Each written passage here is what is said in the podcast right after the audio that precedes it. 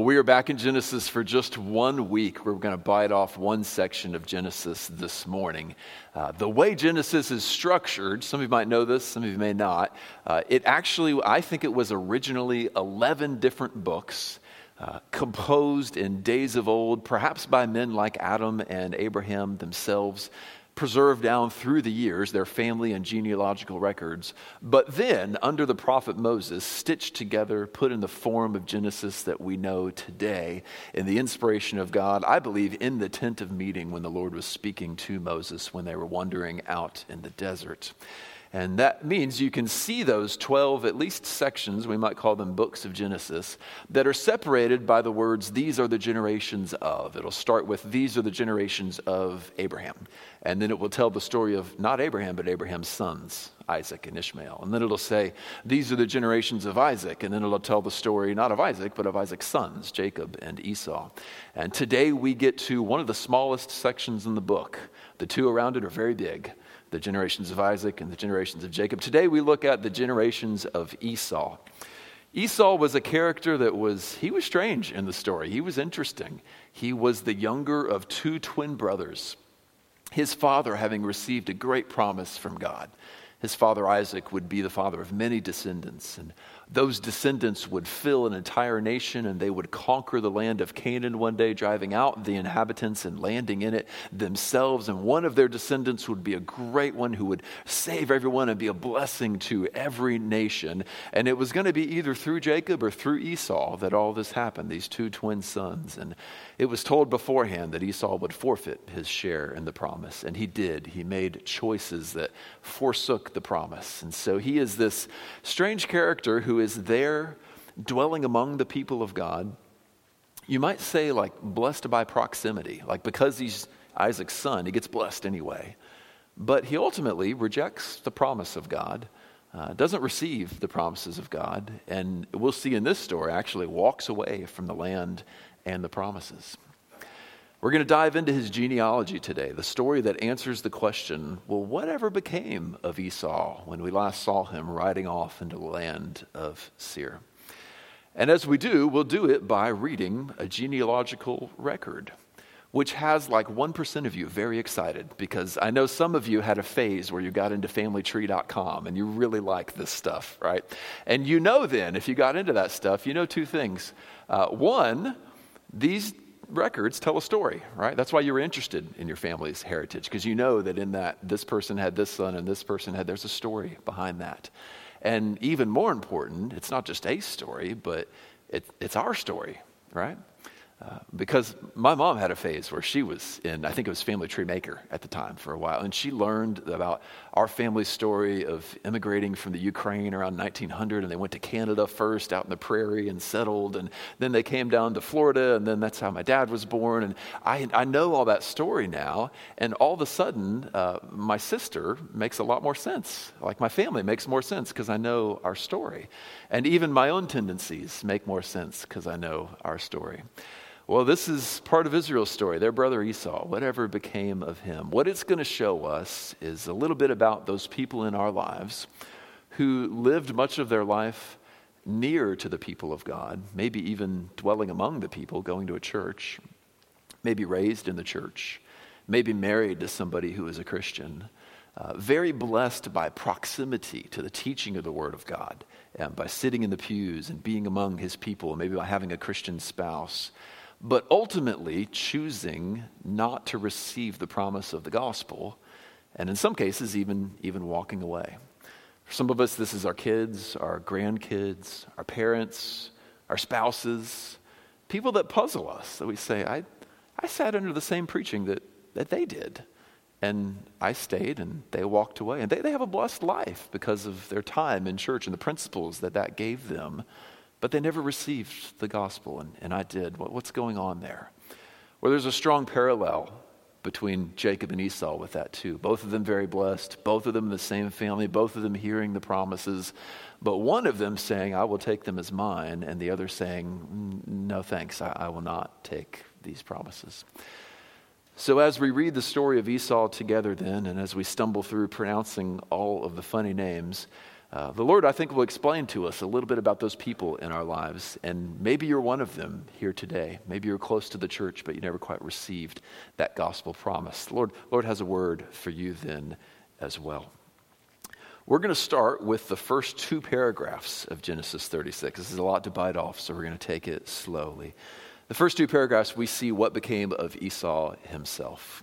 Genesis 36, starting at verse 1. These are the generations of Esau, that is, Edom. Esau took his wives from the Canaanites. Adah, the daughter of Elon the Hittite, Oholibamah, the daughter of Anah, the daughter of Zibeon the Hivite, and Basemath, Ishmael's daughter, sister of Nebaioth. And Adah bore Esau, to Esau, Eliphaz, Basemath, and bore Reuel. And Oholibamah bore Jeush, Jalam, and Korah. These are the sons of Esau who were born to him when he was in the land of Canaan.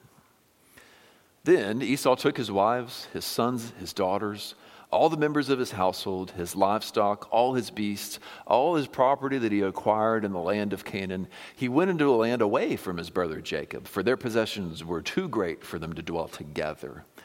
The land of their sojournings could not support them because of their livestock. So Esau settled in the hill country of Seir. Esau is Edom. Well, let's pause there and we'll learn a little bit right there. So, what Esau is doing here, he has thus far in his life had the promises of God before him, but made choices that forsook the promise. You might remember the story of him giving his blessing to Jacob for a pot of stew. Uh, and then later on being cheated out of his blessing. And so, in some ways, making some choices there that were part of that. He has not received the promise. What he is doing here in these two paragraphs is fully and finally forsaking it by not walking in the way of the promise and even leaving the land of the promise.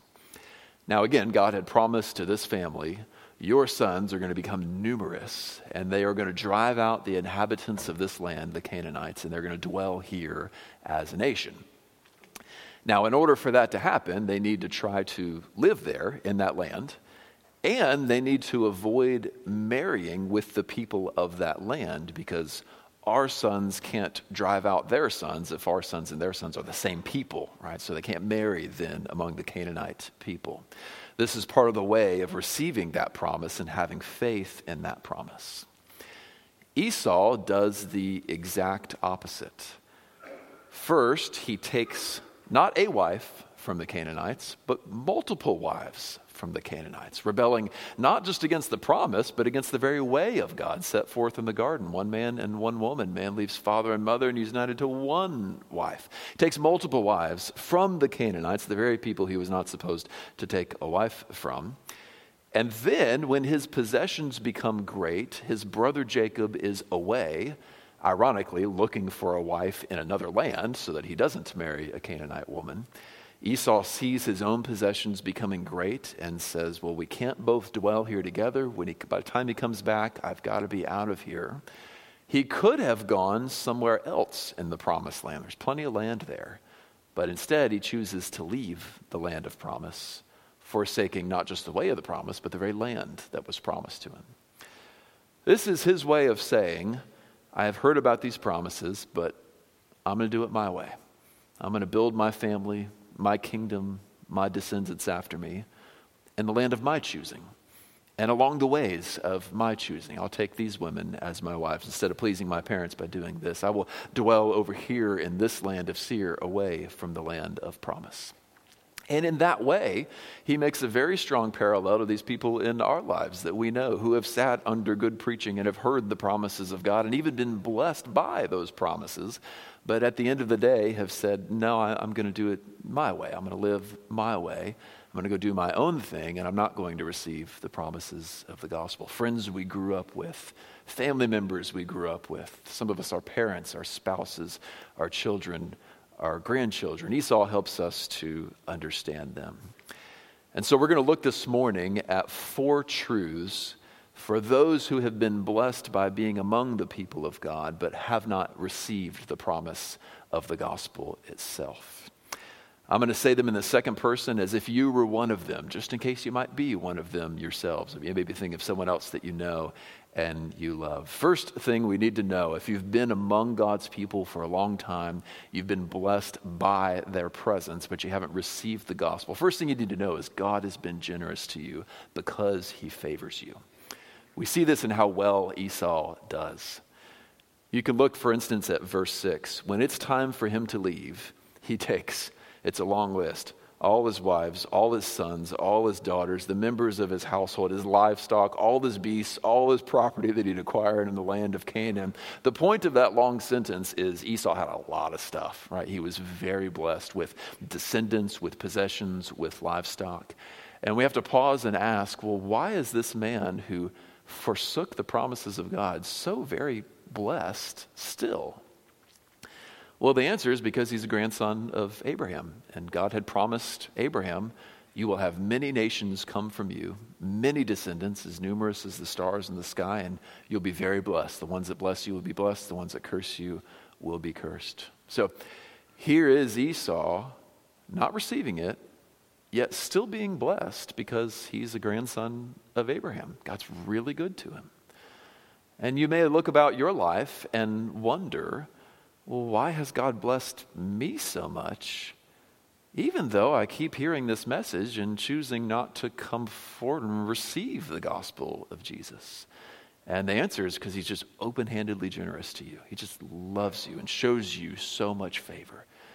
Perhaps to have given you Christian parents who raised you well, if that's what you had or perhaps to have given you to a good church where the gospel was preached and you heard the good news, or to have given you godly Sunday school teachers who taught you truth from error and how to live versus how not to live, and you've got a good moral framework and a good moral structure, and you're wondering, why, why am I so blessed if I kept walking away from this? The answer is that God has an open hand toward you. There are other people like this in the scriptures. Uh, Ishmael, for instance, uh, very much like Esau, a brother to Isaac uh, does not receive the promise, even mocks the one who does receive the promise, is driven out, but then he becomes a great man in Egypt, very blessed by God. Many in the nation of Israel itself, many descendants of Jacob, living among the people of God, living under kings like David and Solomon, very blessed under their reign, very prosperous under their reign, and hearing about the law and the good ways of God and the good promises of God, but choosing not to believe and not to hope in a coming Messiah. So, unbelieving people living in Israel, blessed by all the blessings that are given to Israel. This is why, for instance, later on in Israel's history, you have people like the Pharisees who aren't people of faith, most of them. When Jesus comes, they are not ready to receive the Messiah who comes because in their hearts they don't love him. In their hearts they hate him. But They've found some good things in the law and they've found some good fortune by teaching the law. Like they've been very blessed by God's law. They have so much and they get a cool robe and a headdress and all this great stuff because they're so blessed to be among the people of God and to know his ways and his laws. But ultimately, they've chosen not to hope in the Messiah and not to receive the Messiah when he has come. There are many people like this today. Uh, many people who grew up in a church and are so blessed by the good teaching they got there. Their whole moral frame, their marriage today is blessed because they know a little about marriage because they grew up in a church. At their job, they know how to work hard and they know what to do because they were taught well in their church. But ultimately, they're not willing to receive the promise of the gospel. Why is God so good to them? Because He is just open handedly generous. He has just shown you great favor because he loves you. There's the first thing we can learn there. Esau's very blessed just because God's hand is open to him. Oh. Okay, second, we'll read uh, a little bit more. Esau will receive in verses 9 through 14 many descendants, blessed even more. I'll just read them off to you. We'll stumble through the names together. These are the generations of Esau, the father of the Edomites, in the hill country of Seir. These are the names of Esau's sons Eliphaz, the son of Adah, the wife of Esau, Reuel, the son of Basemath, the wife of Esau. The sons of Eliphaz were Teman, Omar, Zepho, Gatam, and Kenaz. Timnah was a concubine of Eliphaz, Esau's son, and she bore Amalek to Eliphaz. If you know who the Amalekites are, there's their ancestor. These are the sons of Adah, Esau's wife. These are the sons of Reuel, Nahath, Zerah, Shammah, and Mizah.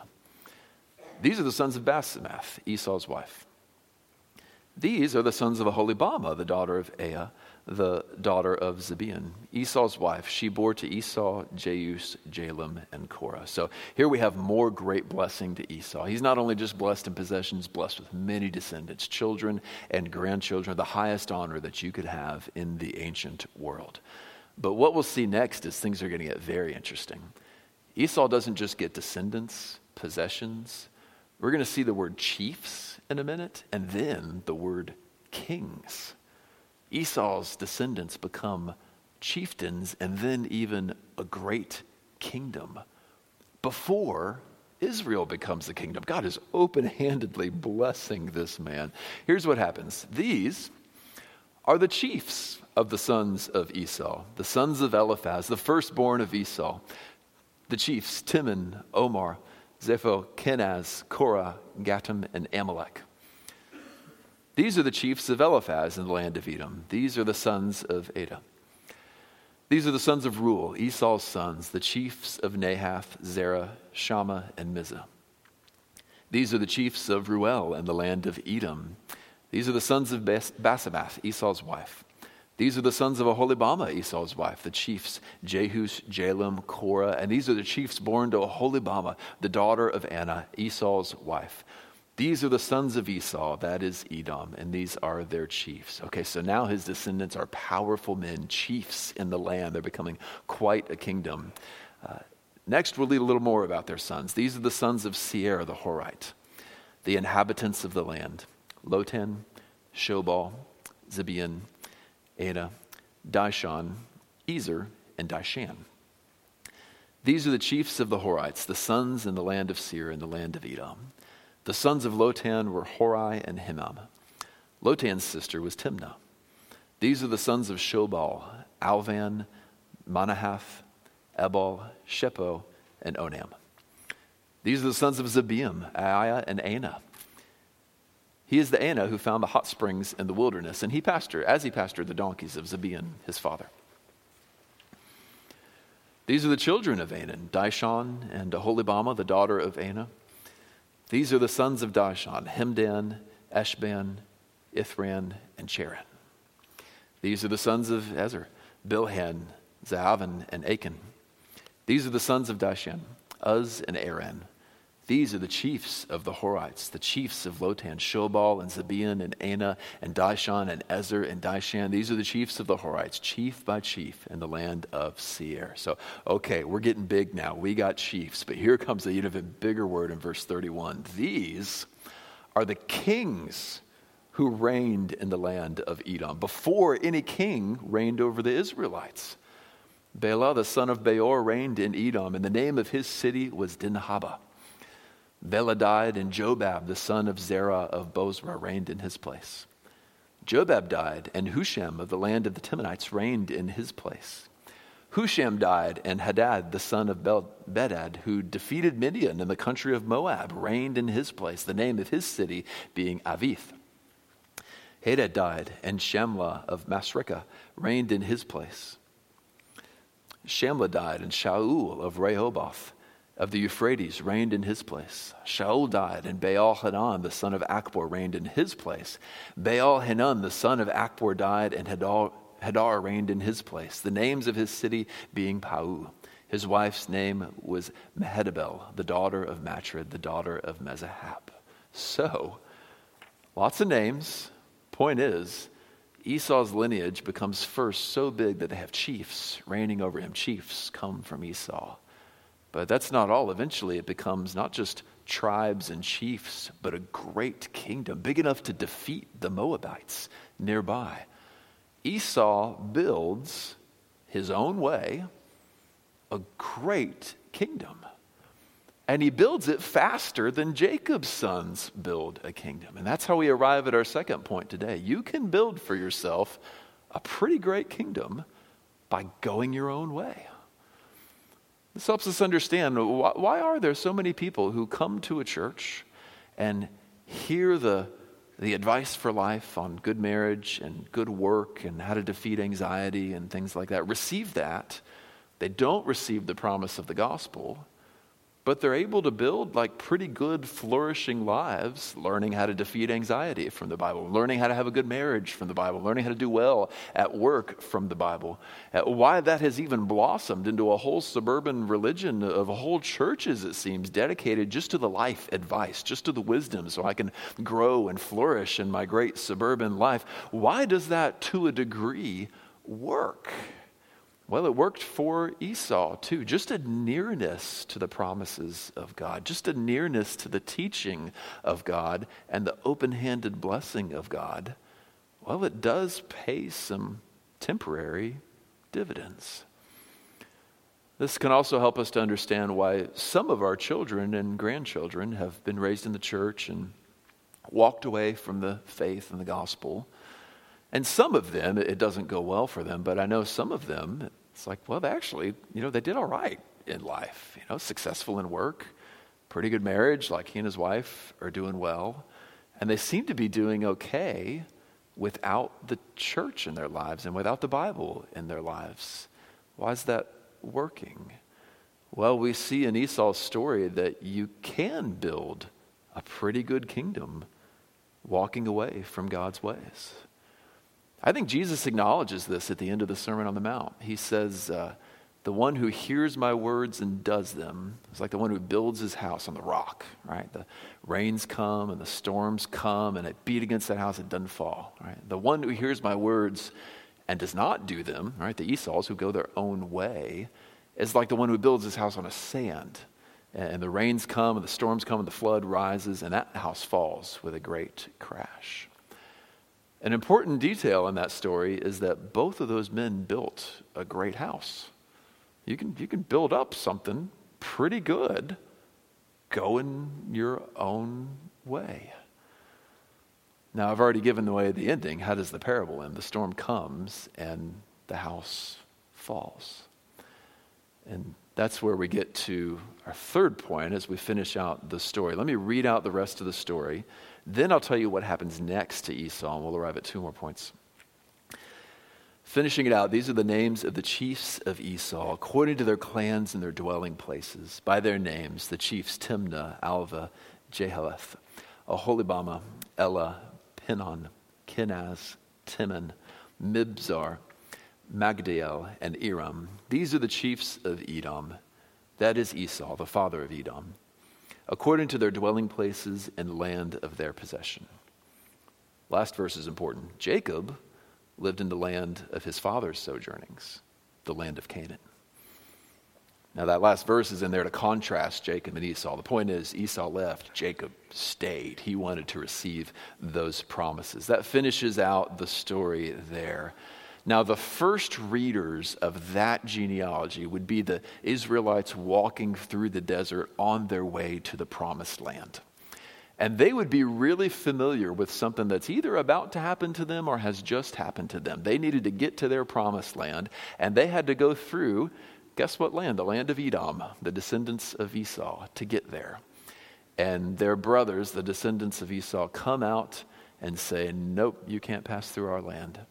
And they basically say, uh, Please? And the Edomites come back with an army and say, Definitely not. And that's kind of the end of that. And there's this feel in the story that, ooh, this has gone bad. Looks like God might be taking care of them soon because that didn't go well.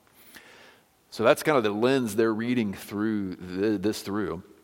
Eventually, what will happen is indeed their kingdom has become great. They already have kings by the end of the Exodus. Eventually, the Lord will raise up Israel. In due time, the kingdom of God will begin to be built, and King David will reign powerfully and strong. And when he does, he conquers the Edomites completely. And so now they're under the subject of King David. Their kingdom essentially falls.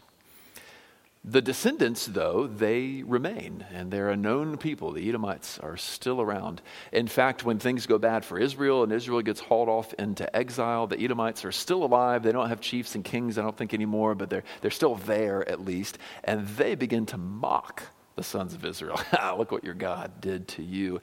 And so the prophet Obadiah, Obadiah, rises up, one of the shortest books in the Bible, Obadiah, only I think 18 or 20 verses, and he speaks the end of the kingdom of Edom. The Lord's going to wipe the whole thing out. The people will remain, but the kingdom will be gone. So, this great kingdom that Esau builds, it rises up quickly, but eventually it crashes. And that's where we get to the third point today. That kingdom that you're building, it's going to fall, it's going to crash. This time of year, I'm always struck by how quickly the crabgrass dies. Anybody care about their lawn and notice that? Man, you walk out and wherever that light green grass was, boom. It's just first frost comes and it's just gone. Uh, I think crabgrass makes a good parable for what life without Christ, kingdom building without Christ, can be like. You walk out one day in June and it's just like, where did all that stuff come from? Like, boom, it just rises up so fast and it's so flourishing looking at first. And then it spreads so much more quickly than real grass does. I look up to the Lord and I say, why does the weed grow so much faster than the real thing that I'm trying to grow in my lawn? But there it is, outpacing the real grass. You're trying to chase it out. It's growing, it's all over the place. The leaves are thicker, it's tougher to mow. And, and you're wondering why that real grass is just kind of slowly growing, slowly spreading, slowly taking over the lawn. And then this time of year comes, and that first frost hits, and boom, it's just all gone. Where did the crabgrass grow? It was so hardy, it grew so quickly, and now it's just gone. Meanwhile, the real grass endures that first frost, right? And now you're back to a lawn full of good, real grass. The kingdoms we build apart from the Lord are the same way. Sometimes, man, they spring up real fast. They flourish. They grow so quickly. And we're like, how did he build that company that quickly? How did he build that country? That, how did he build his career up and his marriage? And all, how did he do all that so quickly, just blatantly walking against the ways of the Lord? And then the trial comes and the kingdom doesn't last. Or then, worst case, the end of a good life comes and he goes home to meet the Lord that he's rebelled against for his whole life. You hear the promises of God, you hear the ways of God, and you say, I'm going to reject the promises. I'm going to take the ways that I like, and I'm going to reject the rest of the ways. You can build a house like that, but you're building a house in the sand. And the storm's going to come. Whether it's trial in this life or judgment in the next life, storm's going to come. And the house is going to fall with a great crash. Now, as we think of the people in our lives who have heard these promises, heard the gospel, walked away from it, living decent lives today, some of them, this is the part that should scare us. Right? The storm's going to come. They're building a house that cannot last in the judgment. And so, as we look at them, we should be scared for those people.